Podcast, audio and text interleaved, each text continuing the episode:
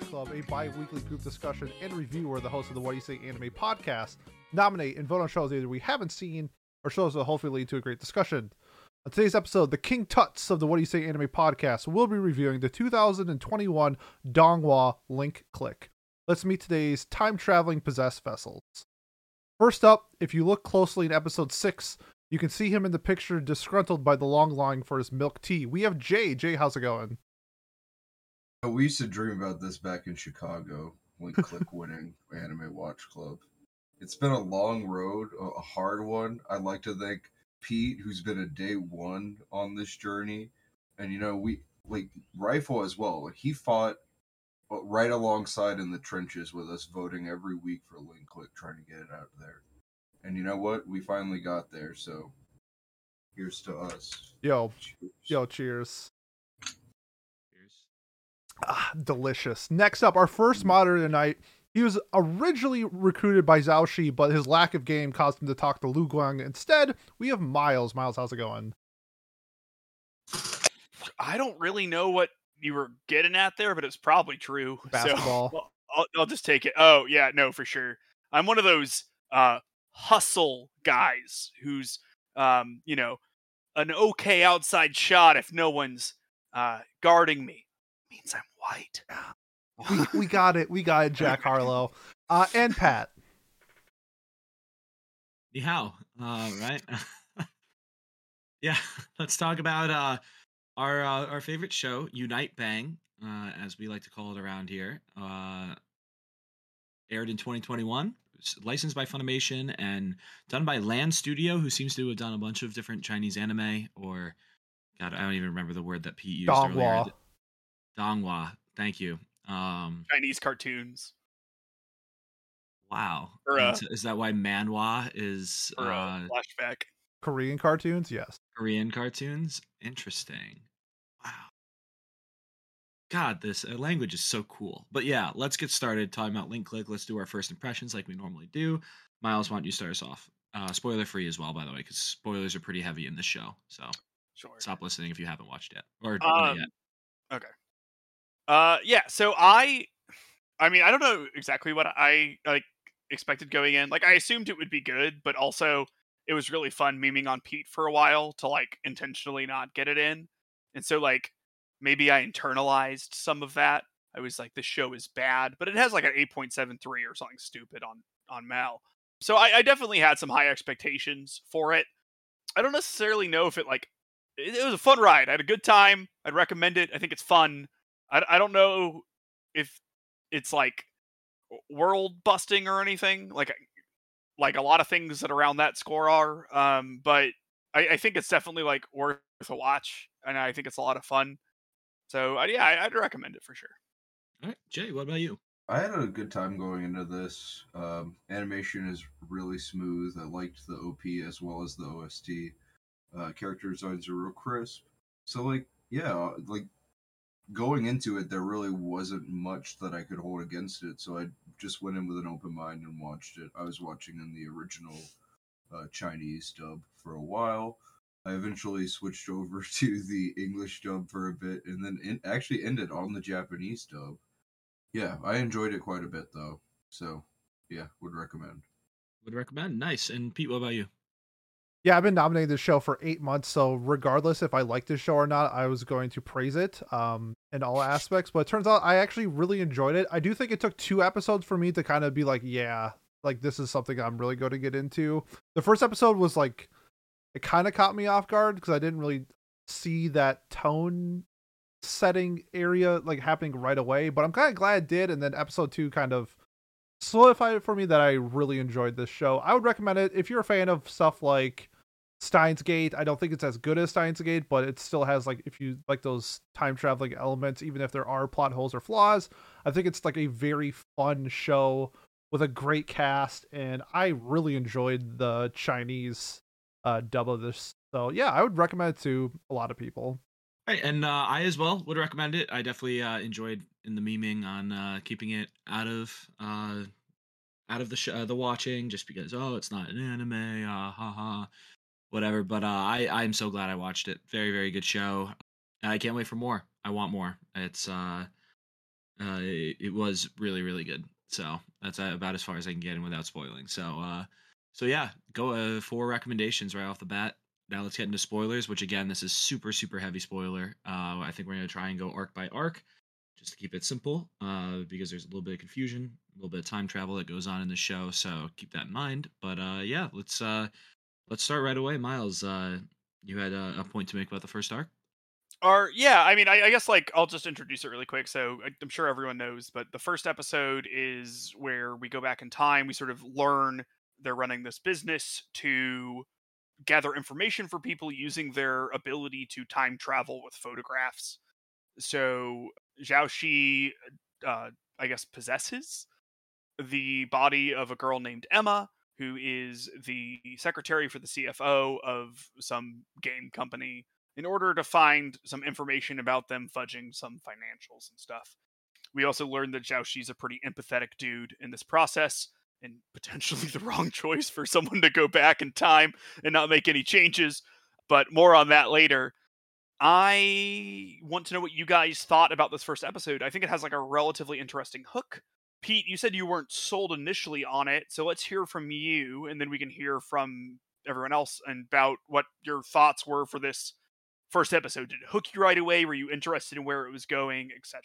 Yeah, uh, so just going into it, I've heard good things about Link Click in general, and more of like the oh shit moments I he- I've heard about the show were towards the end of it. So with the first episode, them sort of like like finishing the job and doing it successfully, and like you're kind of cheering for Emma, like um getting out of like a tricky situation, kind of, and then like going to go meet up her parents, but then she's dead, she gets murdered. I thought was just like oh shit, like we're starting off hot immediately and it's more of like i guess my what i thought going into it like where i thought the story was going to go was uh, the build up over time to get to these oh shit moments and not right away. So it's not like it was bad or anything it's just like caught me off guard just a little bit and i was like oh oh okay like this is this is what we're doing right now. So kind of i i think like in the moment i didn't like it and then as the story went on especially how they tied emma's story in with like the later end of it i really enjoyed it. So yeah that's kind of my I- thoughts on the first episode. I I loved the the ending of the first. Other than the fact that Emma's really dumb to get into that car because I believe and I believe, you know, in uh, you, you might sit there and think, oh, she got in because she knows who the guy is or whatever. But no, the guy. I'm pretty sure the guy was wearing a face mask and like like sunglasses and and, and a cap, right? To like not yeah and she oh yeah and then she has the conversation later on in the show right that that proves she doesn't know who the guy is i believe uh you know in the in the later on the last arc when she does get tied back in i'm proud of the the wiki for not spoiling that she is involved later on in the show because at first i looked it up and i was like oh damn who is this emma girl like oh did they really kill her like what what what happened i didn't fully understand what happened at the end of the first episode and, and it didn't spoil it for me. It didn't spoil it that she comes back into the story later on. Uh, I don't know. I loved it. I immediately wanted to watch the second one. Wanted to look into it more. I I was blown away. Uh, again, other than the does oh, I guess she's she was fatigued. She was tired. I don't know. Like why why else would a It was an emotionally stressful day for little Emma. yeah, I guess Uh, so. Yeah, that's why you get into a stranger's car. Sure. And Jay, But how it was a about you? nice Thoughts- car. It was a very nice car. That you ne- people don't get murdered in like Never. Audis and Has Ever. never happened. Ever. No. Or le- certainly not like a Lamborghini uh, Diablo or a Maserati Spider. I believe I got that right. Yep. Uh, I'm not Kind of. really a car guy. Uh, Close enough. anyway, I, riding, him- I riding his Lambo.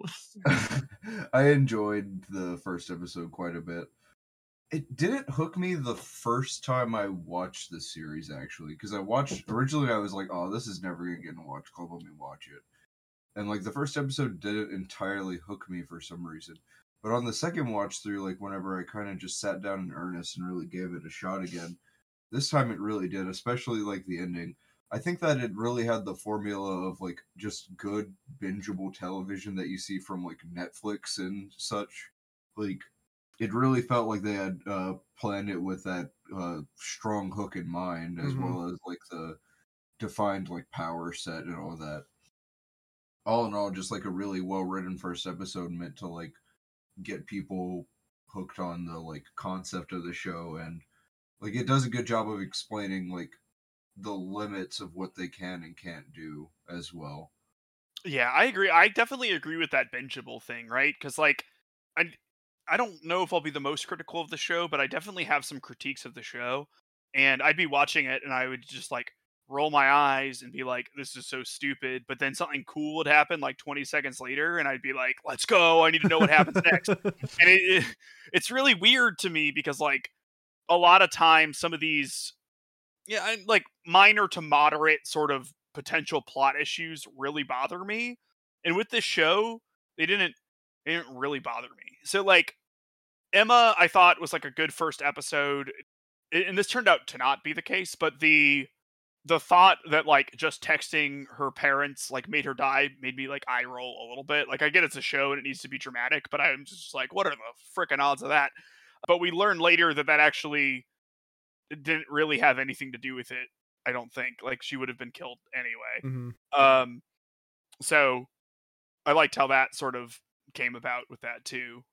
But I, I definitely like i like the concept. I think the power system is neat it's like if you have something as overpowered as time travel you need to put interesting restrictions on that to make it uh, captivating i think and i think they do a good job with that with like needing the photos and like the 12 hour limitation and also um Zhao Shi's decision making. I think those are all interesting things.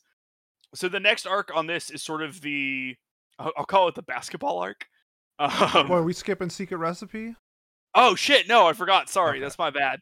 Um, episode two is I, I wanted to get to like the first multi-episode arc, you know. So episode two is another standalone episode, um, which I think might have been my favorite episode of the series, called Secret Recipe, where they're sent uh, back in time. Got to go back in time to uh, find the secret recipe of this totally not lesbian couple that Yeah. um, was running a, a noodle shop together.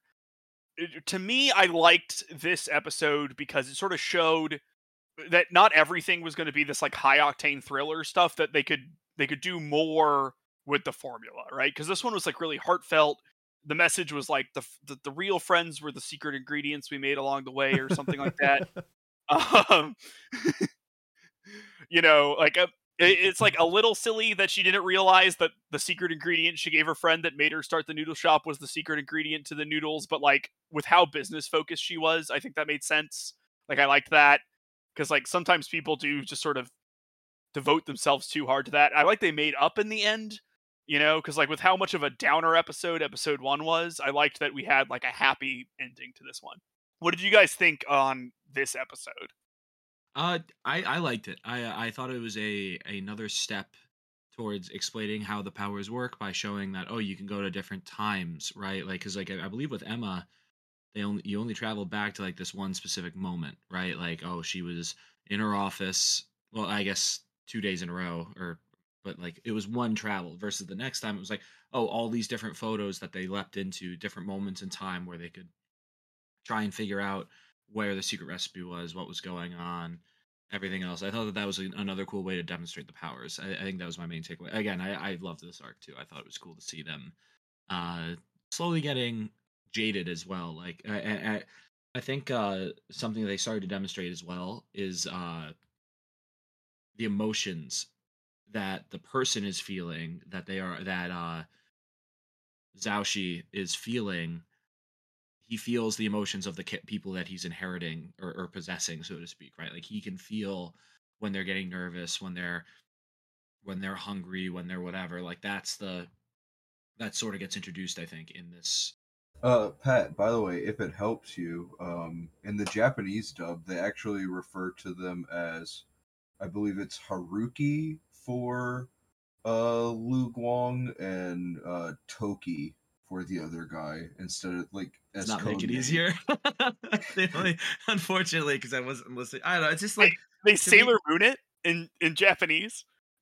It's just it's done as like this is their code names. They still call them the other stuff. Oh, every okay. And then yeah, I think it was sense. just to help Japanese audiences though. Oh, in the same way that yeah it's hard like i i No, I I can. I can remember Emma's name for some reason. I wonder why. Yeah, right? Like, like really, even though she was in one third of the episodes, it's just uh, it's a little easier when you when the, you know the names are familiar. Again, I I didn't. I definitely understand what you mean. I I looked at them as black, white, and girl. Honestly, I did. I did not look at them God, as names. you Black know? haired guy, white Uh, haired guy. I mean, honestly, that's probably like how they were kind of designed by the Right, like, exactly. artist in the studio. Like, exactly. it's obvious they have some like they have like color comparisons and stuff going on. Like they're meant to like match with each other and complement each other and such. So I definitely get that. I am proud of us making it. God, was it twenty minutes into recording, and we- none of us has said, "Oh, they're like yin and yang" yet, as if that isn't like one of the most obvious. Like, like it slaps you in the face over and over and over again that they're meant to be Mhm. yin and yang in the. Uh, Everything is just red oni and red, uh, blue oni. I just almost said red oni and red oni. Yeah, That too. um, yeah, Pete, what are your thoughts on episode two, which you so kindly reminded me of? Oh yeah, uh, a couple things. I, I, th- for me, I thought that this should have been episode one, but the cool thing that they did with this when they released it is that episode one and episode two came out at the same time, which I think is a good play because I think with how one ended and just ending there and then going into two might have been. I think it could have been a little off if you were watching it weekly, but I, I think just how episode two started, I think it should have been or finished. I think it should have been the first episode because it kind of, I think it did a better job at explaining the tools at hand that they have. But I really enjoyed it. It was my favorite episode for most of the show until we got closer to the end. I do like the message that it sent and kind of the frustrations that you have when you are like uh, in a business together. As somebody who has been in a business with another person before, it can get frustrating with your partner when you um, have conflicting ideals or what you want to do. So uh, I thought that was handled really well, and I just how they concluded in the end was just really fun. It was one of the better episodes of the series. And last but not least, Jay.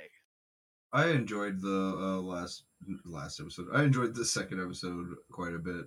It was a nice kind of like reprieve from the drama of the first episode, and I mean, really like all the episodes that come after it for the most part too. Like it, it's just like a nice kind of like comfy spot. I think honestly, you could have even like I don't know, like it would have been nice to have like another buffer episode somewhere in there, which I guess like 5.5 kind of fulfills that, but I don't know. I This feel like the, the basketball ones, until you get to, to the end, like the next arc we're going to talk about, they seem calmer, and then you y- y- you know it's like that uh, Mr. Incredible meme. Where- like the, for Oh, those who know, for those who don't Yeah, know, those who yeah. don't know- yeah, that, that's sort of that thing. Um, it is. It's literally is that, isn't it? That's terrible. Oh man. Do you, do you Uh, want to start Miles on that arc? Or well, I, I want Jay to continue his thoughts. Oh, I- oh, did you? no, fin- sorry, yeah, no, I'm- I, I I really enjoyed the arc. That like there, there's not a ton to say that wasn't already said. Like it was just a comfy uh, lesbian noodle making, Yeah, which was cool. Hey, they didn't kiss. We don't know if they're lesbians or not. yeah, yeah. They even say that it was like my co- her college roommate or whatever. It's like, Yeah. my god. I, I like, yeah, I. Uh, there's um. I think I think they, They could, they they, could have um, been straight, but they're probably not. you Like, gotta have probably, that plausible deniability for daytime TV or whatever. right. Um, Yeah. that is um, they were so gay. the way you uh, eat noodles is so something. Like they said at one point, and I was just like, okay, there you go. That's that's your like. oh, they did they did the noodle thing with each other, right? Yeah, like where they they, had did. like the like the like the That pocket what- game, but with noodles. Yeah. That was one of the nodes, I believe, like that he could have changed. Yeah, Super gay. For, Um, it was a formative part of their relationship. Yeah, that's Jesus Christ. we're Um. We're good. so the next one uh we'll call uh the basketball arc. I do want to talk about episode three in isolation a bit. Um Stupid Lu Guang, I'm fucking balling. yeah, I specifically I want to know what everyone's thoughts were when Zhao Shi was like told you have to like he's lying to him, but he was told you have to lose this game or we're all fucked. Everything's fucked. And he was just like, nah, though, I'm Kobe. Like, um, like I loved it. It's something that I feel like I should have thought was stupid, but I didn't. I was just like, oh, that's what we're doing. Awesome, I'm on board. like, uh, did everyone like that? Anyone have an issue with it, or was it just fun for everyone? It was so much fun. It was it was it. exa- it was just like it made sense because like we learned down the road like their character like how they met was on a basketball court. So it's like his pride as a baller would not get in the way of this mission. Like no matter like it's like save save the cheerleader, save the world. Or in this case it's like save the cheerleader or ball the fuck out. He's like, guess what? I'm balling the fuck out. And he did. Game winning tray. All the girls loved him. Um Assist. uh, says, assist. yeah, the sorry, he was, uh, uh, yeah, he, he did the whoop, but like, um, then he gets the girl, kind of, unfortunately, not really, but um, yeah, it was just like a win-win situation for like the first, I don't know, eight hours of that dude's day, and then then catastrophe happened. But yeah, it was it was super fun, and as as a baller, like I get it, Yeah. yeah, Uh, Only ballers call themselves ballers. So I'm you humble. know. What can I say? Yeah. I, I I liked it a lot too. I thought it was uh, uh, yeah, like you said. Uh, I think do they even like in that episode they show how they meet, met on the basketball court. They don't like go fully deep into it, but they at least show that how uh, black and white met on the basketball court. So uh, I, I I liked that that was a good way to start introducing backstory. They justified the fact that he was actually decent at basketball, showed that you know his physical prowess or his knowledge, whatever, also still does matter or you know still he can override the current body which i guess kind of is good foreshadowing for later on as well given given the other characters and and it was cool to see too i mean obviously this is kind of cheating a little bit because it's the next episode's involvement but it uh i think it showed to me i i was really excited because i was like oh so what's going to change or what's going to be the big thing that prevents them from actually being the thing that changes the future? And and it was the fact that he got closure he this this guy who came to them the the client got his closure that he was looking for to tell all of these people the things that he wanted to tell them or didn't have the balls to tell them himself. And then you see why why he feels that way at first you might be thinking like oh it's because he you know screwed up with the girl he got rejected he did this he did that like, you know it's because he never got to see them again you know because because of what happens and I, I thought that that was a really like clever way to build up to that That was really a really good uh like overview of it, honestly, Pat. I I agree with like everything you said hundred percent. Maybe I it's think- your turn to go first. Yeah, next yeah. time. I, I, I'm, I- I'm 'cause rotating. I, he's next. Yeah, No, it's because it's, okay. is hard No, to talk it's last. fine. Why do you think I struggle sometimes, right? Like, oh yeah. I agree with what everyone said in their reviews. You know, maybe this, that. It's yeah, it's hard. Yeah, go ahead though. I also wanted to say that the animation for the basketball like scene Yes. were, was really crisp too. Like I would love like I don't know. I guess I need to go see like the new Slam Dunk movie or something. But I would love to get like a good basketball anime like that again at some point in the future. Slam Dunk is that the one with the superpowers? No, that's Kirk on No, I no basket, Yeah, Okay, that's okay. correct. Yeah, where they're correct. literally wizards. Yeah. I, I was about to say I feel like I don't have to watch Slam Dunk. I already did now. You know, like so I'm, I'm the opposite where I'm like, all right, I've seen everything Slam Dunk has to offer. I'm good. You know, even the the classic. I've never seen this move in basketball. The classic offensive foul In the zone. need need, need a knee like strategy. That's a very interesting way to. Uh, Why don't they do that? Yeah, in it the was a, it was like a soccer move. Like go for the knee. Wait, well, it's even more like in- in uh, like in hockey. That's I guess it's so- That, sort, hockey of a, s- sort of a slew foot, a little bit of one. Um, you know, knee to knee contact that was more incidental because like again, because it's it hurts you too. Yeah. you know, like that's why I was like, what the hell is he It's a lose lose for both parties. Yeah, the, dude just exactly. has, the dude just has an iron kneecap Yeah. or something like that. with my big bronze kneecap. Yeah. Uh, The only thing that like kind of took me out of that scene was that the basketball court was like a Street Fighter Five like fight. I was gonna say I loved that. I loved that they were like, we must save our basketball court, and you would get tetanus from walking into that place. It, I was like, I get it. Like, I get the heart of the team, and you want to save the team, but like, it's better Yeah. for everybody if this implodes. They have six six players on the team, and one's the photographer. I loved it. It was like we can definitely make regionals, guys, and it's like no, you can't unless literally Kobe possesses your photographer, and then that happened. like in the future where somehow that that gem was able to stand for longer than before the, the catastrophe like if the catastrophe spoilers didn't happen like i feel like they would have inadvertently caused a lot more like at least like lockjaw incidents and stuff Yeah. and shit. that that that should have been how they like twisted the timeline, right? Like he saves the court, but then everyone dies of tetanus. it's, that's the butterfly effect. You love it. It's like, oh no, asbestos poisoning. they were literally called like wasn't it like machine factory mill Yeah. or something like that it's like like the old steel towns in America or something. It's like we haven't had an economy in five decades. capitalism baby Yeah, but in China.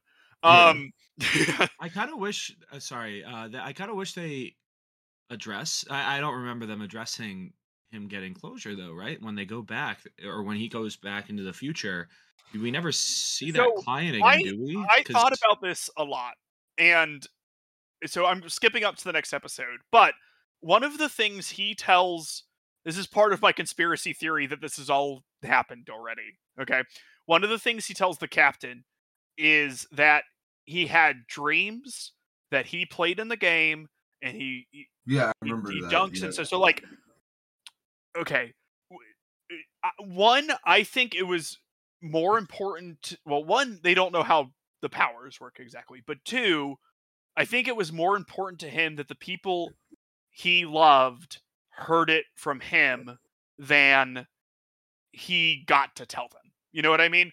Because if he remembered telling them then he would have no reason to go to them and that paradoxes itself. So you can't it can't work that way.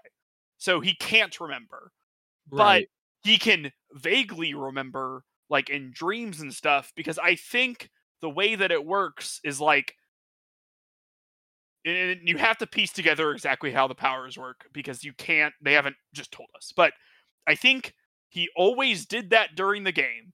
There's no way for him to know that because everyone died and he didn't he probably doesn't have great memories of everything exactly before just sort of more vague stuff because then the earthquake happened and that's horribly traumatic and like all of that. They also don't talk a ton about the game after it happens it's not like a super major thing i just i don't know why else he would remember it well, Jay, the uh, earthquake happens. I think that Yes. I think that because of the fact that Lu Guang, no, not Lu Guang, the, the other guy, sorry, I Zhao Zhao Shi. Shi. Shi, thank you. I think the fact that he's possessing them as sort of like a flesh mech, like mm-hmm. the brain, his subconscious will still have the memory of that, even if like he doesn't necessarily like. I don't. I'm not like a brain doctor or anything like this. I don't have like a. I'm not a neuroscientist or anything, but uh, like it feels like it's just like the brain just knows, even if it's not like at the forefront like you still that's why it, it comes up in the dreams right because people have some belief that i mean i don't know science about dreams either but yeah you a lot of the time your subconscious can affect your dreams i'm sure we we can all relate to that Yeah, a hundred percent. Uh, But that's why I'm just like, why did we not see him? th- Like, I don't know. Again, like, I guess we don't really see that with any of the clients where they come back and say thank you or anything that happens after, other than the parents, obviously in the next arc. But uh, that's a little different situation. we follow up with Noodle Lady. We see she just says Well, thanks for what you're doing, and then she leaves and solves her problem. Or the problem gets, yeah, the problem sort of gets solved. She solves it herself. Oh yeah, yeah. Oh right, because he tell he sits down with her and says, "We found this," and then yeah, and and then then she she figures out- was like, "Oh my god, I've been so dumb." Mhm. yeah, Um, yeah. Okay, yeah. that makes makes it make a, a little bit more sense. I but I that's what that was one of my main I guess frustrations. That was like, okay, so I get it. Obviously, he's not going to save them, and it's only and if anything, it's more for him than it is for anyone else. That he uh, the guilt that he is feeling for not having said these things or done these things for his friends, and this is his way to cope with it.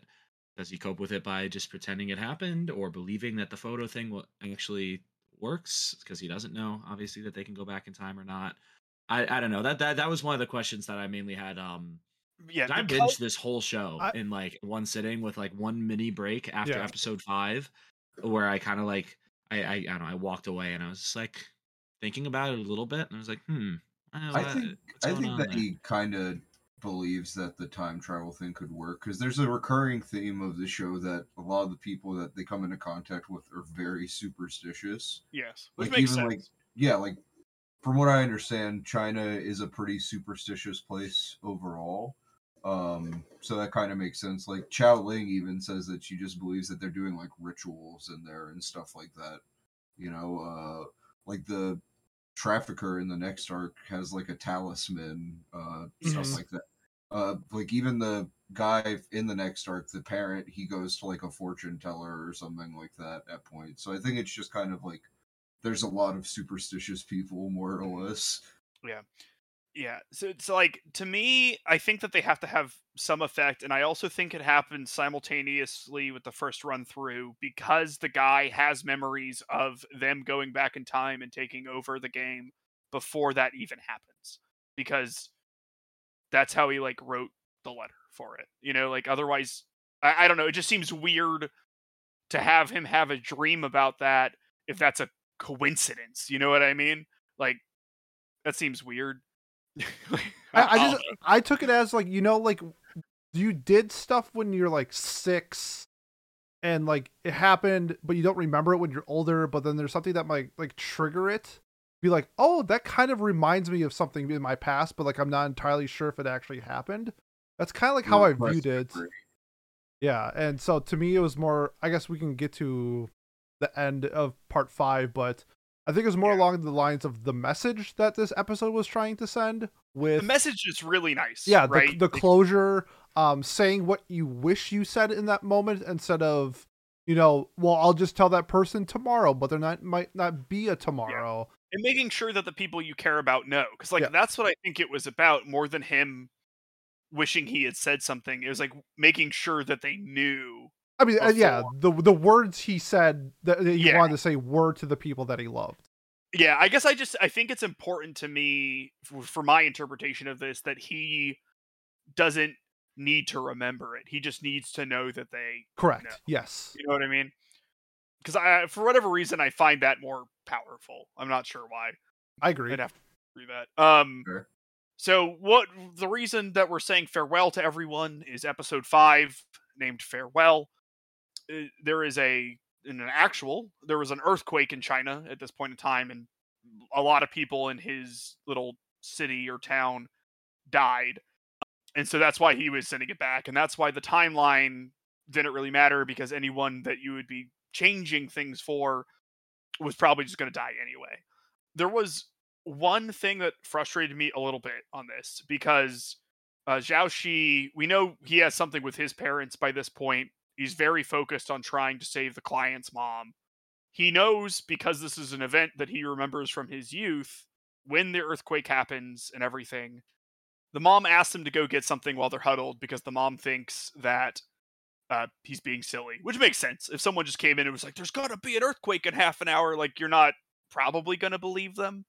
But he he gets out, and the mom gets out of cover to save him once the earthquake starts happening.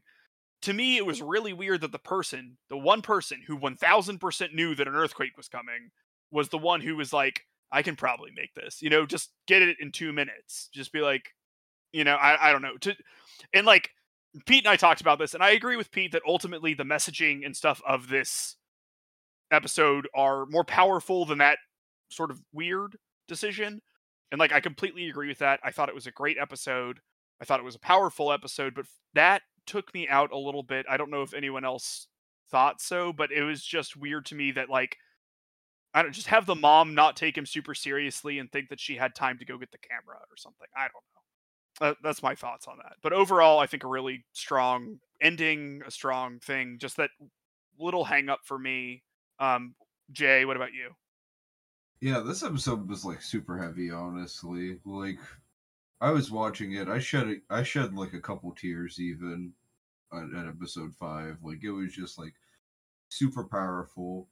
Uh, you know, really makes you kind of like think about your family and loved ones, and like just want to like hold them close and tell them that you love them and shit like that. And I think that they did a good job with it overall. Like it was, I had to take a small break after that and go watch some like lighter stuff just because it was like, damn, that was a lot. Link click, but I enjoyed it.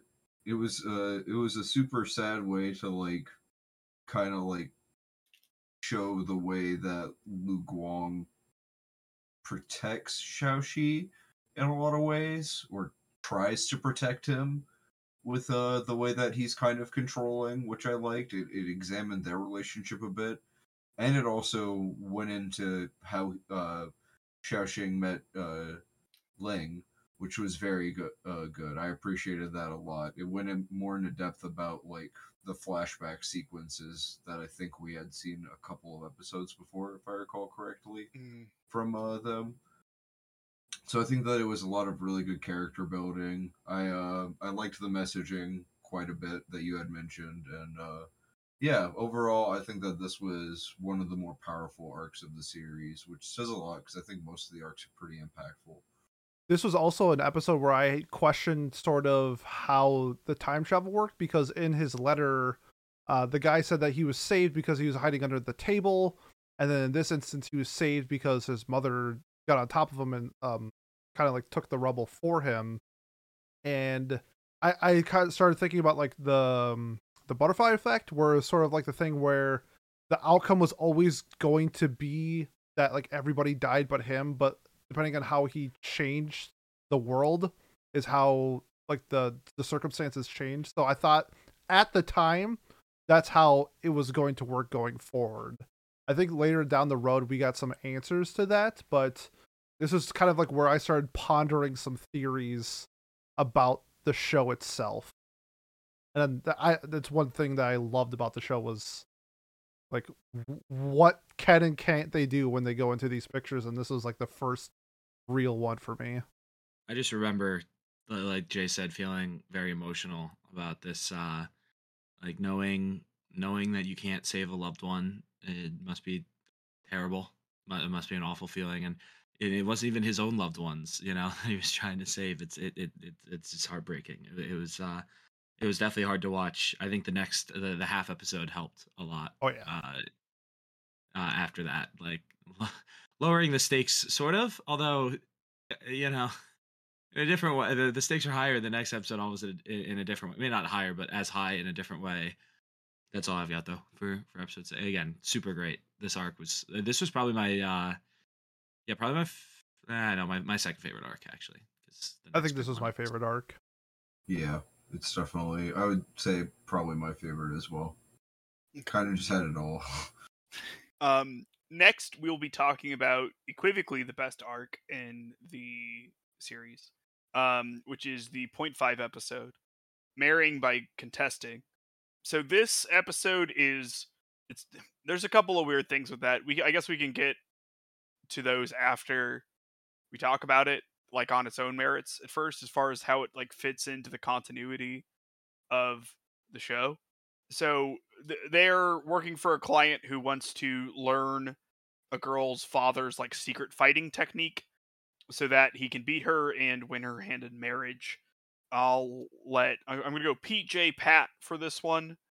So Pete, what do you think about this episode? Outside of the whether this is canon or not canon, my this is my favorite standalone episode. I love the romance element between these two. I love how he just never gave up to for his love. I also love the fact that the old stubborn master accepted him but just would not let him marry his daughter like it, it, we find out at the end that these two have a kid and uh, they are a, a couple but they're just not married and i thought that was just like a really funny light-hearted episode i do think it's weird that it's like 5.5 and not like episode 12 ova i think that would be more fitting of the series but yeah i just i i loved everything about this episode it was super fun Yeah, I enjoyed episode 5.5. Like, I think there are some really. It's weird because we were kind of discussing it in the record or the Anime Club Discord channel, which uh, you know, you can join our Discord by the way if you want to discuss the shows we're watching. Sick plug, Um, Pat. Yeah, sick plug, Pat. Hmm. Uh, Thanks, something Pat. about staring into the abyss. It's it's it's weird because it's like a sort of filler episode. It's the premise of it is kind of based around the fact that like Qiao Ling knows about like what they can do, which is not true to the story. But then elements of it pop up later in Yeah. the actual canon storyline. So it's like I liked it when I was watching it because I wasn't really aware of like the plot holy elements of it, but like when you take it in like it's just hard. I wish they hadn't included elements of it later on because then I could just say, "Oh, it was a fun filler episode" and move on. But like the plot hole is kind of like gaping. Like it didn't really, it doesn't really affect my enjoyment of it that much, but it's definitely something worth noting. I think. Other than It- that, I, I had a lot of fun with this. it, like there's two two major plot holes, right? For one, the phone or the age thing, right, not making sense, and then two, her knowing what's going on at that time, like uh, the the the front desk girl understanding like how the power works because she only learns what it does in as episode 11 or at the end of 10 maybe she finally learns what it does either way she should not have known and, and so like those those are frustrating However, I did I enjoyed it too. I I was a little confused by the ending. I didn't. I was like, oh, so did they know each other? All right, so uh, I, it, it's hundred percent Pete that they knew that they had had a kid together and Yeah. like So the, the the final sentence is the father who concedes defeat, realizing his rejection has not been beneficial to his daughter or grandson. Because he, he mentions that like his grandson is like going overseas in martial arts tournaments and he's Yeah. wasting his time with this where he could be spending time with his grandson. So it's just like all this is revolving around the ability to marry his daughter. Not because they're they're a couple even before they start fighting. It's just it's all around marriage. mhm. well, yeah, it's a, it's about Getting the And- blessing. Yeah, the blessing. getting yeah. the the blessing right, which. Uh, okay, uh, but either way, I, I liked the message of the episode too. Though I, I thought overall it was fun, even though it's also like, hey, maybe just move away from the in-laws, you know, like, like I don't know. Uh, that's that's a obviously a lot easier thing said than done. Um, especially like cultural differences as well. Yeah, I was Uh, about to say China's very big on like like big on being close to your married family, like even more so than America or like Europe or whatever. But yeah, uh, the, and also the approval of other people and other people in your family, right? And, like Yeah. having to Less individual. Yeah, yeah, yeah, yeah. I get you. Yeah, uh, I think that makes sense. Uh, so yeah, uh, Miles, what about you? What do you think? We've been uh, we've been kind of dancing. yeah here so th- th- there's a few things that i liked about this i mean I, I had the same issues with like I, I mean i remember when i saw that they were old my half a second thought was like oh that's a neat plot twist and then i was like wait a minute they had phones at most 20 years ago what is happening and because of, and then i thought maybe this is set in the further future but then the earthquake dates it so no um but I mean, I had a lot of fun with it. I liked that they added some like very vague fantasy elements to this. Like the guy who isn't good enough to marry anyone like knows like Shoryuken from Street Fighter. Like he like he has his own secret technique and it's like a rising magic punch and it's just like that's kind of fun that that exists and like cuz like Did you- time travel is real so why not? Did you guys Um, realize what Snatch the Plums was? No. He was going to grab his testicle. Oh, Oh, yes, yeah, yes, yes, yeah, yes, yes, yes, Yeah, no, I Yes. caught that. I, I I think did you watch this in Mandarin? I watched. Yes. Yeah. so I think Actually, the no. I think I was watching that in English. Okay. actually. I can't remember what I, do. I do remember him going for the the balls before he he does the uh flashbang attack on him Yeah. again. what if my hand was a flashbang? That's insane. Yeah. you can't block it because you can't see. Yeah, I I wonder if like when this was being like written, he he like decided later that he didn't want Qiao to know their powers, and this was like the only instance. So they were just like, okay, fuck it, this chapter's gone, um, for like the greater, for the greater good. Mm-hmm. You know, who who who knows? It's just it's like a little weird how it happened, but ultimately, I don't care. Um, Fair. Yeah. That's kind of where I'm on it too. Like, it was like at first I was like, "Damn, this is a lot," and then I was like, "It doesn't matter at all." Mhm. Actually, Yeah, it's it's so weird to me because like I don't know. Say we were watching Bunny Girl Senpai, right? If this happened in Bunny Girl Senpai, I would- apart. I yeah. And I, I just don't care for this. Like I mean, like I care a little bit. Like it like slightly affects my enjoyment, but I think enough of this is enough. To, like it's full full throttle enough where I'm just like, yeah, let's, fuck it, let's go next thing. And it- Uh, it's annoying too because it could have been very easily fixed, right? Yeah, Like, that's it true. could, It could have. It could have so easily been fixed. It makes you wonder, like the fact that it's an original versus, like, let's say if this happened in a manga or or Chinese manga, whatever it's called. Uh, if it if it happened there, then maybe fans like us would have been like, "Hey, this doesn't make any sense," and then it would have gotten fixed for the anime, right? Like so that, that's like one of those things that almost like it needs like a rewrite or a How did- copywriter to How fix did it. how did oh this is an original? It's an original. It's an original, yeah. Okay. So, wow, it's really weird how this happened then cuz like that means my idea is wrong, right? Like Yeah, it's confusing. okay. Yeah. Because because you could just you could just not, right? Yeah. I feel like they should just put this at the end of the series as an o- standalone OVA on episode 12 where Yeah, it's and then not just- canon and like and then cut out the references to it like yes. but it's like where it- learns self-defense or whatever. it's so weirdly placed that a 5.5 episode is not a recap. It's an OVA. It's just like Well, so it's, odd. cr- it's it is chronologically in the right spot too. I wonder if it was supposed to be twelve episodes. They they were writing it as they went. I don't know. I would love to know the backstory of how this happened. It got aired Um, after episode five and before episode six too. So it's just like, yeah, right. Like I, I don't know. D- Did they just like realize the mistake after and were like, "Fuck it, it isn't real"? ah, these Because kids, these kids won't notice.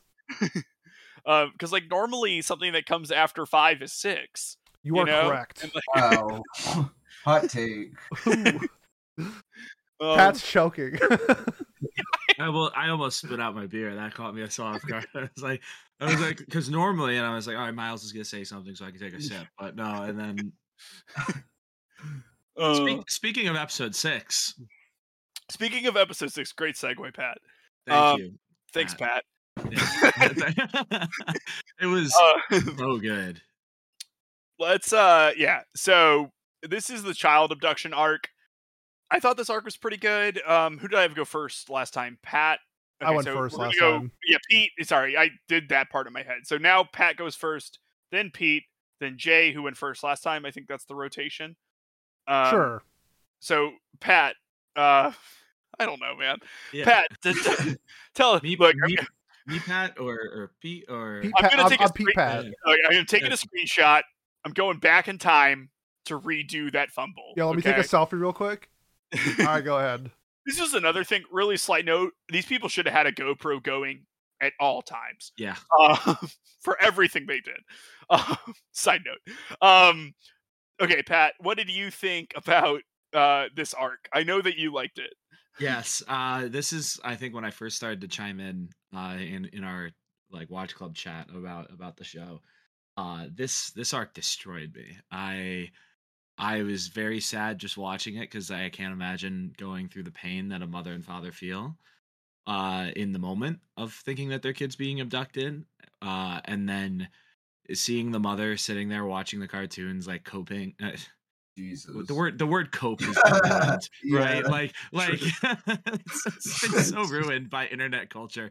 But like the mother coping hard with the fact that her kid is gone absolutely destroyed me. You know, like watching the cartoons, singing along, having it it, it was like it was pretty much seeing her mind reduced, her sanity reduced to like an infancy level. It was devastating and not something I could ever imagine suffering through myself or watching my the person I love most in my life suffer through that. Like I I I had to take a pause. Like so Jay had to pause a few episodes ago. I had to take a pause in this one. I like stopped midway through and I was like, holy fuck, like what is this is this is dark and, and or painful. And I I liked it overall. I, I have to say it felt almost too easy for them to figure out where where the lady was or who the lady was because like you would think that someone who's abducting a child would I, I guess like hide it better or do something differently right and the the fact that they couldn't figure out who abducted them. Uh, it, it's his aunt, right? Technically, No, or was that no, it? It, it was just- just a neighborhood auntie. Is that what it was? Like, no, that's just what her nick like the she's based on a real life drug trafficker named Auntie like Maya or something like that. So like it's just like a nickname sort of deal. right? But like the the reason why they didn't report it initially. People thought that it was Yeah, because that she, said, "I'm she your said, aunt" "I'm-" or whatever. Yeah, so they said, overheard that. aunt." It was just like Yeah. a fake thing. Oh, did they? say She, she Yeah. said, all Yeah. right, that, that's what she said then. All right, that, Yeah. that makes it make a little more sense because at first I was like, well, then why, when she suddenly vanishes from the neighborhood, why did that happen? You know, like what's going on? I also thought it was a dude the first time they showed him because like uh looked like did one of the, too, like big, big ugly gonna lie. bastard. Yeah, it just looks like your t- stereotypical ugly bastard guy. I, I thought for sure the kid was dead too. I, I was kind of pleasantly surprised that he wasn't, you know, like that he was still alive and obviously scarred, but alive. And uh, I I just could not uh, could not enjoy this arc anymore, especially once at, at the end when they finally uh, do return him to the ki- uh, to the parents. I thought that that was that was such an awesome moment. I thought the two big things for this arc were one showing the different coping mechanisms between the mom and the dad losing their son where one was so determined to get back his son that's how he like continued to strive forward and the other one was the mother who couldn't take that leap to continue going forward where she kind of regressed. Thought that was a really interesting uh, way to show that.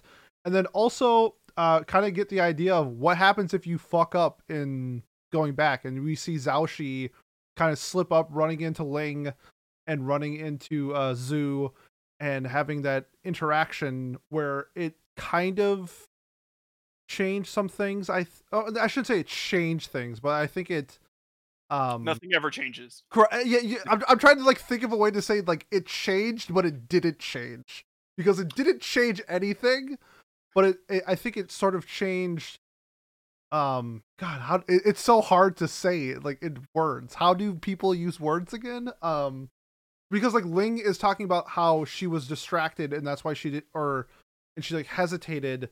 And it's never brought up like what caused that distraction. And then when we find out when she goes back in the picture, the distraction was Xiaoshi um kind of running into them when he wasn't supposed to. You're supposed to be a mirror. I'm gonna. I'm just gonna bring this up real quick.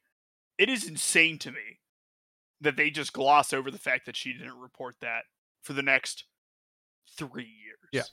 that is Yeah, something that, was kind of fucked up of her. I'm not Like- gonna lie. Yeah, like to to me, it felt like Somebody should have shamed her a little bit, maybe. from But like again- like a meta concept. It, it almost felt to me like the author was like, "How do I make this more personal to like our group?" And it's like, and she knew, you know. It, it to me, it just felt like a little layering it on when there was already like a bunch of tragedy happening. Like I just didn't need her to be an absolute shitbag of a person. Where she's like, yeah, and I avoided that entire area of town because I felt so guilty about not reporting this missing child that Yeah. I saw. Um,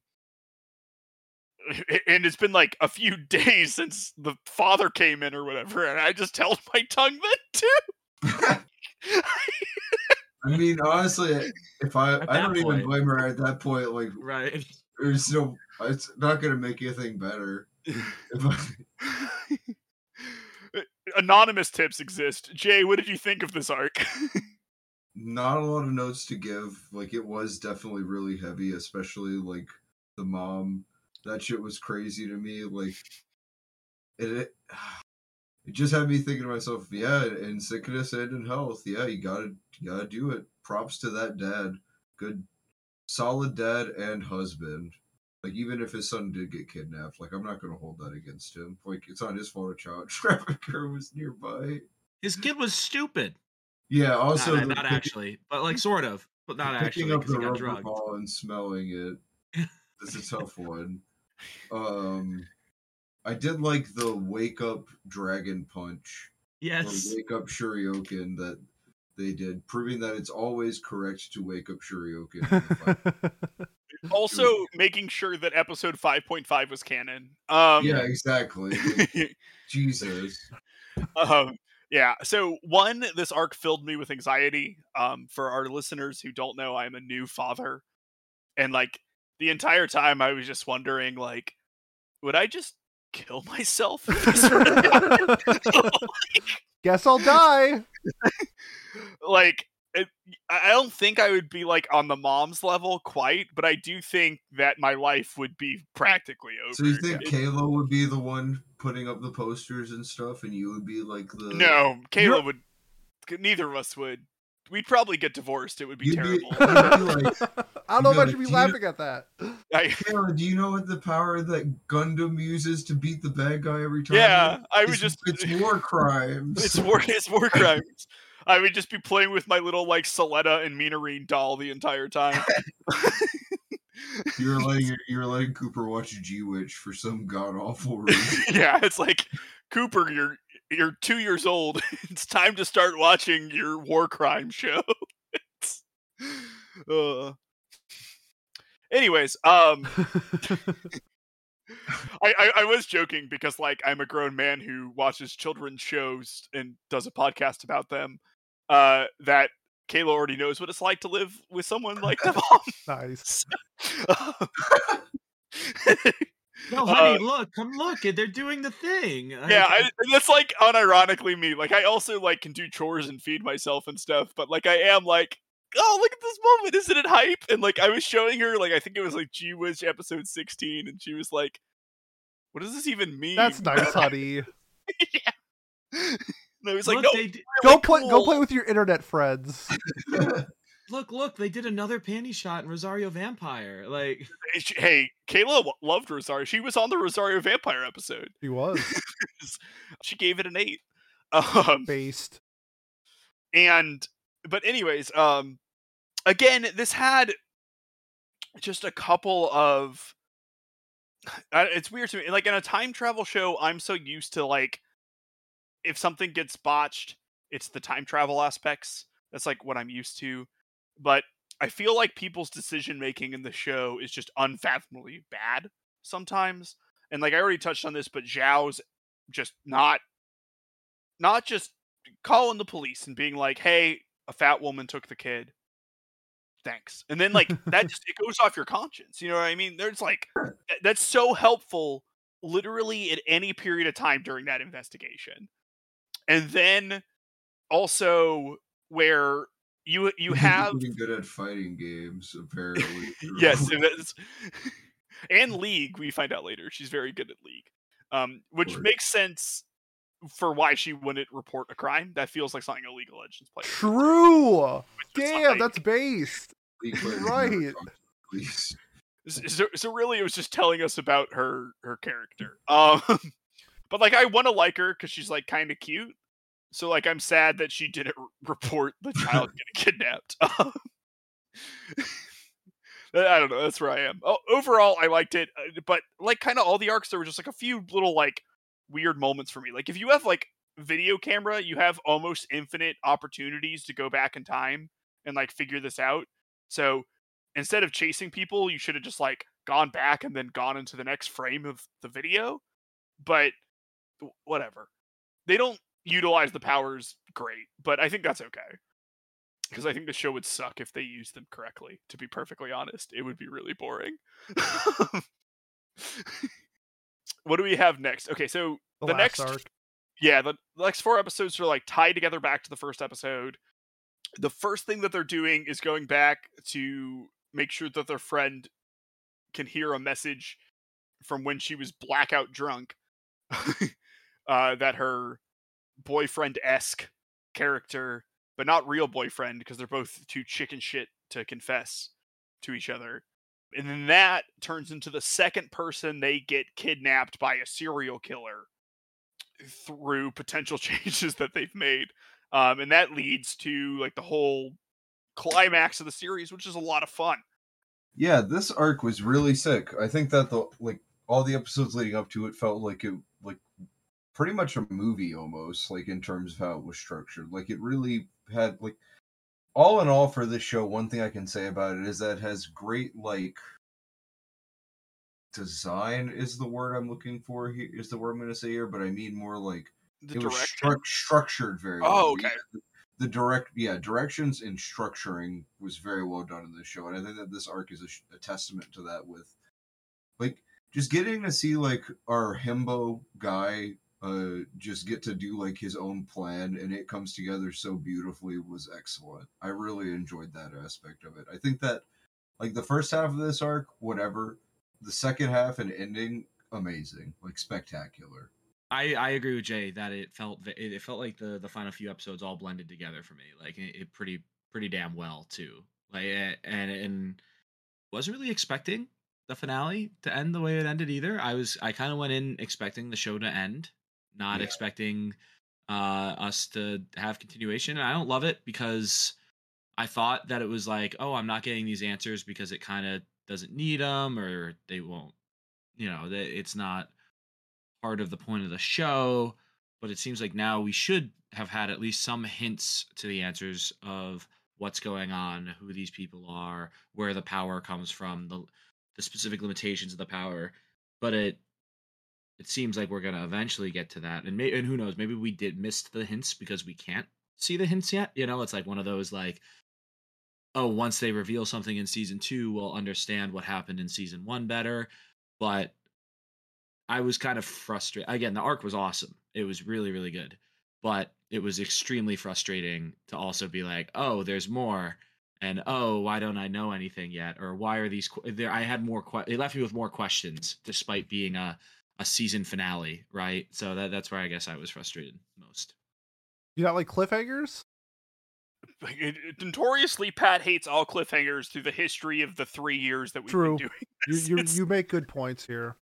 Cliffhanger, yeah, like cliffhangers that I am not expecting. I hate, especially. Okay. you know. So, um, I don't know.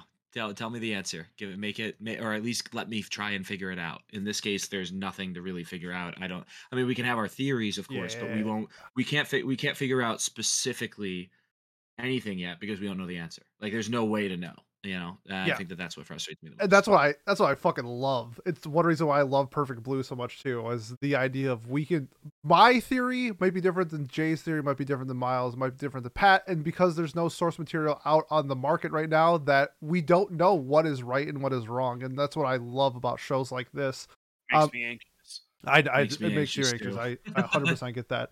Uh, I agree with everyone said. This kind of melded into like one movie. I love the beginning, how they set this up with her getting caught and then kind of like setting up a trap for the friend. I think that's kind of like what we're labeling him as. That's the name of the the main villain, and setting him up, setting him up, and then kind of 40 chessing the friend like 40 chessing them being like oh you thought you got me think again and at the end where i thought this moment between emma and um Th- they kind of like recapping like his words while recapping some of the events that happened earlier like i was tearing up and crying like i thought it was fucking beautiful what he was telling us and then it's just like oh Emma's coming back. Uh, she doesn't want to do this anymore, but it's like it doesn't matter because the villain is taking over control. And I was like, I did not see that coming at all. It was, I thought it was so well done. I'm trying to think of the last time where we had a cliffhanger like this, like making me want so much more. Like I want to watch season two right now. The first one that came to mind was Wonder Egg Priority, and we know how that turned out. Um, Tower of God, maybe. Tower of God's a really good cliffhanger too. Where yeah, that's a really good one too. But I think it's similar ideas as well. yeah, and I, I thought it was just so well executed. I I thought everything that they put into this last arc just made me want more. I get why people were hyping this story up because, I mean, I was eating out of their hands. Like this was just such entertainment, fun, devastating. For the most part, pretty well written. Especially the dialogue in this this last episode was just fantastic. I loved it. One, there was a lot of elements of this arc that I liked. That fight scene in the dark so room good. is really good.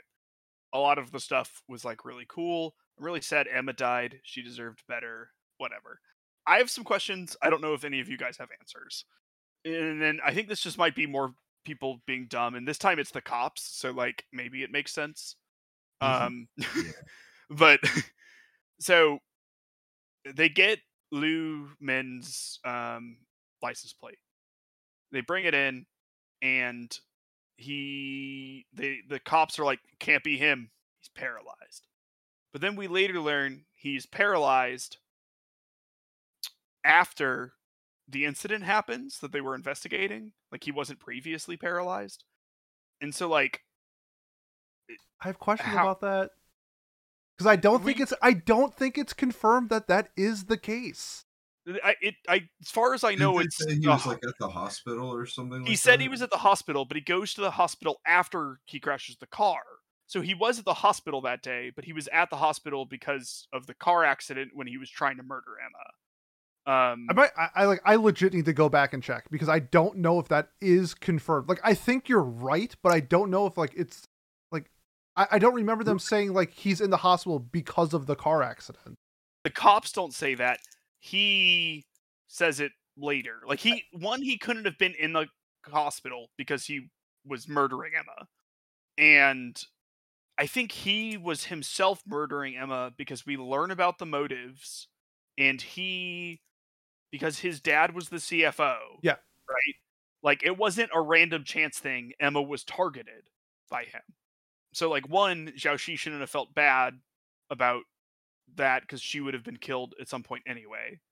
Two, I I just don't, and I'm not saying that we won't figure out how this works in season two, but it's it's really boggling my brain hmm Me too. because because we also see Emma walking alone in the footage before he goes back in time Yes, stop him- me. from murdering Emma. So why like he would have just killed Emma and she wouldn't have been walking alone unless I think he the went possessor killed him, like walked Well, him so, off in general, right? But he would have been on the camera feed. no, he- like, No, no, no, like, he wouldn't have He been- took so, like- over. he took over Emma Yeah. and made No, her- I Yeah. know, but the but th- that's at the last moment, right? He takes over Emma. No, I think it's implied that he would did it before as well because he says, "Oh, I didn't know there was a witness because there must have not been the last time." Didn't he? No. So Emma walks by herself, and then, and then gets possessed, and then jumps off the bridge. But in order for her to be walking by herself and not be strangled to death, Xiaoshi had to end up in the trunk. Right. Correct. So we see her walking by herself, and maybe there's an explanation to this, but like this is what's confusing me, and maybe we find out next season. But like as it that this is why I'm on the like in the future they're like they're coexisting, kind of like Haruhi, where there's like two vi- versions of Kyon at the same time Mhm. because in the future he's already come back. Like I think that's the sort of thing that's happening. Like I don't think they ever actually change anything because they've already done what they're going to do. And I have my theory about the friend that there might be more than one. I think there might be like a doppelganger or shapeshifter type of thing. Yeah, I mean, twins or something. Yeah, I don't know. I I I think I don't know. I, I feel like this is the type of story where like it can kind of blindside you and be like, oh yeah, that makes sense. I think that th- they can do that. See, my concern is episode 5.5 exists. My favorite And- episode. and yes. and, and, and, like we can all agree that one's a little botched. Yeah. I mean, in terms, Uh, yeah, in terms of like plot, yeah, yeah, for sure. Yeah. So that's that's my concern there. hmm Because like I, I, think Liao Min after he gets hurt in the car crash makes an agreement with his friend in order to be able to keep killing people. Because I don't th- uh, like he wanted to kill Emma for personal reasons. Yes. must have realized it that like it made him feel all tingly inside like trying to kill people and was sad that he couldn't keep killing people when he hurt his leg or whatever and he also wasn't that paralyzed by the way we see him we see him kind of limping around when he when the possession goes away um, well, he he's gets dra- he's dragged. He's he's carried on like his oh he's being dragged yeah, Okay. his his legs are Yeah, yeah, not you're- moving. you're- okay you're right i remember that now that's my bad He's only kind of paralyzed. he could have gone around. um, Do some physical therapy, you'll be fine. But yeah, I, I don't know. I, I guess I'm curious to see how this all plays out, but I wonder if it's a little bit too tangled of a web. Like that's that's my concern that I don't really see an elegant way out of it. hmm and that doesn't mean there isn't one. I'm dumb as a bag of rocks all the time. I just wish you saw Steins Gate because it's the same thing where Steins Gate is so tangled, and then by the end of it, you're like, "This is fucking genius." But yeah, I, I don't know. That's I'll have to like rewatch the last couple episodes. Jay, it looks like you're reading some synopsis or something. Do you have any light to shed? No, nothing really to share. Just theories people have. But Okay, yeah, I, I think Yeah. we're all kind of on the same page as the general fandom, more or less. okay. um, yeah. So I mean, I'm excited to see season two because even if it's not good, it'll be really fun. that's that's sort of where I'm at, and it sounds like everyone else is pretty excited for season two. Oh well. yeah, I can't wait. Okay. Let's uh. Oh wait, Pat, you do our segues. You do that. You're Yeah, wel- I think we should wrap up. I don't know. Some some little birdie on my shoulder is tapping me. Uh, and I think uh, we've been talking a while, but you know, it's fun to get. We we've had good discussion. I think the whole time, so that that's a a nice little uh, th- thing we've done today. So yeah, let's uh, do our closing thoughts and final scores. Miles, what are your closing thoughts and final scores? Yeah, so uh, I had a lot of fun with the show. I think it, it, I think this will be a little bit opposite of what Pete thinks. I don't necessarily think this is a show that you should think too hard about, at least until more content comes out, because it's just my hunch. I think you're setting yourself up for disappointment, and like I could be wrong, but that's just that's my my, my gut feeling. Right? Is that this will be not doing time travel perfectly and i know that bothers a lot of people but what i will say is honestly for whatever reason don't fucking care. It's a lot of fun. I think the show is fun. The characters are nice and relatable um, except for zhao who is a monster Yeah. she, she didn't turn in a human trafficker for three years even though she thought about it daily. Um, you know so i'm excited to see exactly what happens. Um, i hope that they make time for more sort of slice of life is like the wrong word, but lower stakes things in season two. No and chance. not- okay. Well, I hope they do because I liked those stories. You know, like they can lose the trail for a little bit and go back to a noodle shop or something. And I think that would be nice. Overall, I think uh, this is an 8 out of 10, and I will probably adjust it up or down a little bit depending on how season two goes. But I had a lot of fun with it. Sort of qualms with some decision making and like character choices aside. I think that the highs were good enough and linked together adequately enough to make this enjoyable. So 8 out of 10 for me. Nice, yeah. Uh, Jay, what about you? I really enjoyed Link Click. I think that it is a fun mystery with uh pretty cool like time travel that is not as glaringly problematic as time travel in most uh like time travel stories where it just seems like oh, you know like the time turner in Harry Potter like why don't they like we can't use it to save your dead parents Harry but we will use it to save Buckbeak and stuff Yes. like I think that the like method that they use is well thought out. Like I said, the direction and structuring of the show is really well done, and uh, like everybody else said, I'm just really excited to know more about this. I like I've, I've been itching my brain a bit by looking at fan theories about like what the killer can do and stuff, and I think we actually already have a trailer out that I need to go watch Mhm. at some point. So I'm gonna peep that after we're done recording. Um, I'm gonna give this a nine out of ten. Nine out of ten. All right, Pete, what about you? To counter Miles' doubts and the word of Dao Dao's mom, what defeats greed? Hope. And I am hoping. Did you have hope in Wonder Egg, Pete? I had so much hope. You have no idea. Okay. Um, but funny you say that. Um, I compare this a lot to Wonder Egg. I think that the potential is on the table to be something great, and whether they want to execute on that or not is up to studio. What was it? LAN Studio. So I hope that they have a budget, and I hope that they have a team for this that they can really finish the story because I do think that I think we're only getting like one more season and then it's all said and done. I though I do know this franchise is massive. I don't know if it's on pull Lycoris Recoil over in China, but we'll see. Love the messaging, the themes in this story. I do think that there are some plot holes, but I just think the story itself was really fun. Um, I must feel Pat's take. It's very easy to binge. It was really easy to get through these episodes. Yeah, and also like Miles, I think I'm gonna adjust this based off of how season two is because of right now I'm basing it off of just like the potential and what I saw. I'm giving it a nine. I loved Link Click. Also, the OP is a, a mega banger. Like anybody, I, I'm, s- I know you guys think it's average. I thought it was so great. I thought the lyrics meshed so well with the story it was trying to tell. Loved it. And then the tutting. Who tuts in OPs? Nobody but Link Click. Nine out of ten. Nine out of ten. All right. Uh, I yeah. So I was I was about to probably say the same a lot of the same stuff uh, Pete said.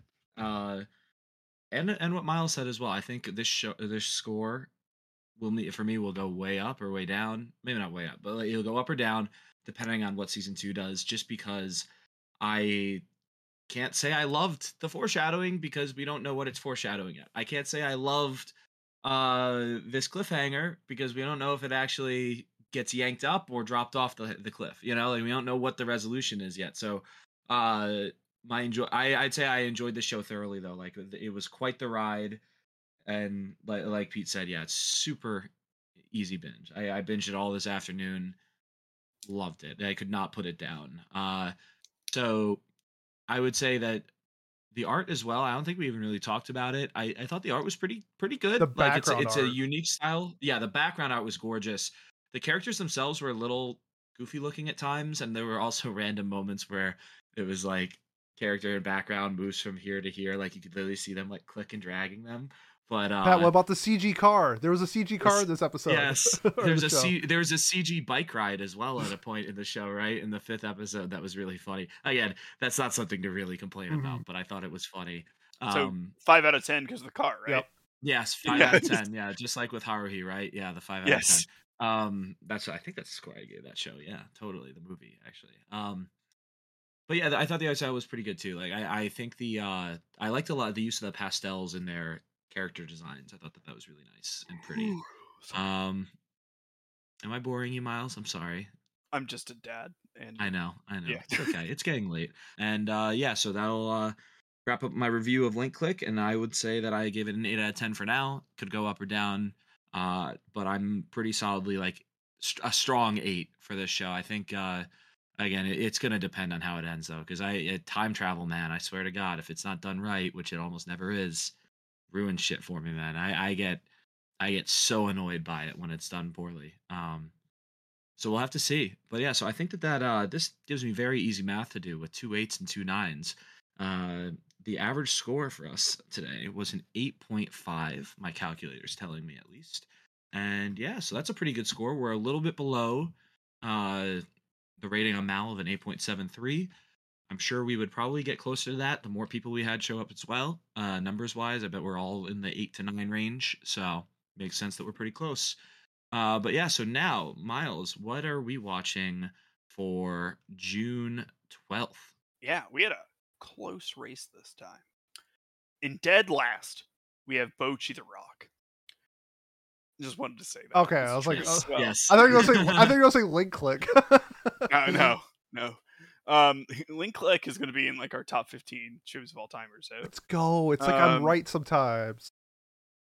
You didn't know you were right, though. I knew I was right. Um, so in third place we have Astro Lost in Space, Oh, earning its first legacy point. In second place, losing by one point, we have today's menu with the Emiya family, and in first place, we're watching Inu-Oh. Let's go. So I think Um, that's a W for me as well. I, I did I did the classic Miles maneuver of uh, just picking the show that's been coming in second for the last couple weeks and giving it that Miles boost of it already has some legacy points and so it gets to win. Yeah. Uh, Yeah. Sweet. All right. So that's uh the, yeah, we're watching Inu-Oh the movie, I believe it is. Yeah, Yup. movie by Science Saru. That'll be fun to watch. Uh I love me some Science Saru. It's always fun to discuss. And yeah, so and in the spirit of Pride Month, uh, we will be nominating shows that are in any sort of way gay, I guess, in or or maybe I don't know how else to phrase that. you know? LGBTQ. uh, LGBTQ IA which which is great because Inu-Oh is also that. So we're getting like back to back. So that's super cool. There we go. Cool. Yeah. So uh, let's nominate those. And uh, Miles, why don't you start us off? What have you got? So I have a question for you guys if something's a good idea or not. Okay. hmm So the Ad- Ad- Adolescence of Utena is a summary movie of revolutionary girl Utena that's told in a more avant-garde style. It is technically meant to be a standalone movie, but people strongly re- recommend that you read the series or watch the series first because uh, it's fucking weird. It's, it would be like if End of Evangelion was just actually a retelling of Evangelion, and like you just watched that and you were like, "What the fuck happened?" I think it's like probably not the best idea, but I kind of want to do it. I mean, it's up to you. Yeah, it is So technically standalone. do your thing. Yeah, I just don't want to like nominate Utena and then have no one understand it. And then We just have- like Like recap movies, like One Piece was like really average. Escaflowne was bad. I just feel like these recap movies were like not good. Yeah, I can agree with that. yeah, that's fair. It, it's I think it's different enough that it's a different thing, but yeah, that's probably a good idea. So, do you want me to come back to you then? I'll do Bloom into you. Bloom into you. Okay. All right, that's a show. Uh, Jay, what about That's you? a show. Sorry, I, I remember watching it and not think and not thinking much of it. Um. I am going to do a movie as well called Dokyusei. you stole my Class- nomination. Okay, can you spell that for me? Classmates Uh, is the English version. Classmates. Yeah. With two little dashes on the side. Okay. I was going to nominate Class. All right, uh, Pete, do you have a backup? Man, I really want to do Sasaki to Miyano, but I really want to watch Classmates. I don't want to split the vote. I'm gonna do my favorite girl love show slash movie I've ever seen. Uh, Kase-san and Morning Glories. That was gonna be. That was my other. Yo, let's switch. Is that Asagao to Kase-san? Yeah. Oh yeah, I'll say okay, morning. Yeah, duh. Okay. I'm really glad I'm studying Japanese so I can look at it and not read it at all. Fucking idiot. Okay. um, Sweet. All right. Uh, and uh, uh, would uh, Revue Starlight movie work? Because you guys think they're gay, No. even though they're not. No. They're not gay. I mean, yeah, well, They are them's gay. canonically gay. it's not So like the same it not thing of what we're nominating. I feel like Why would it not work? Do Zombieland seas- Saga season one. No, I'll do. Uh, all right, fine. If you guys want to, all right, I'll do Evangelion 1.0, and uh, because because people think You'd Yeah. have to do 3.0 yeah, like for it to be gay because Yeah. 3.0 is definitely gay, but 1.0 isn't. we could get there, right? We could do one, two, and three. no. They're really long. It's like a two and a half hour movie. movies. Okay. Yeah. all right, then I'm definitely doing yeah. Revue Starlight the movie. okay, we'll count it. Yeah. There's How a- how are we not going to count it? Yeah, Because it's like I- not. What do you mean it's not? Then that li- means like it- Love Live is gay. That means like Bocchi the Rock is gay. It's like it's not like uh, canon. Mochi Well, is okay. not gay. Well, there's What? a lesbian character in Bocchi the Rock. Of course it's gay. You could count it. it's Keats like is a- it's gay just one. oh, Kita really gay, or is that? She said she was in love with her, right? And it seemed very authentic. okay. But are you serious? I I am on the side of thinking that it's kind of like parody, or, or or make it almost like taking advantage of the the fact that they can say she loves her without people interpreting it. I can't believe that I'm going to give being. Bocchi this amount of credit, but Bocchi doesn't seem like the type of show that would do that. I think that Kita is okay, and Jay doesn't have time for discourse. We I, I agree. Yeah, this is a dumb conversation to have. Well, I am show. down for it. But uh, no, I I get what you're saying though. I I, I do, but I, that's why I'm gonna do Revue Starlight. So there we go. I'm cheating. I don't care. I like to win. I'm not. Oh, I guess I'll vote for third. You have to. I would. I do. Yeah. All right, but that'll wrap up our watch club. Thank you uh, guys so much for listening. And Pete, why don't you uh, close this show out? Yeah, if you made this far and you want to support us, best way to do so, like, comment, subscribe, leave a review on whatever platform you're watching or listening to us on next week. Don't know what I'm doing, but I'll do something. So check out whatever we're airing on Monday. Otherwise, if you're here for Watch Club, we will see you in two weeks for In You Oh. See you next time. Peace.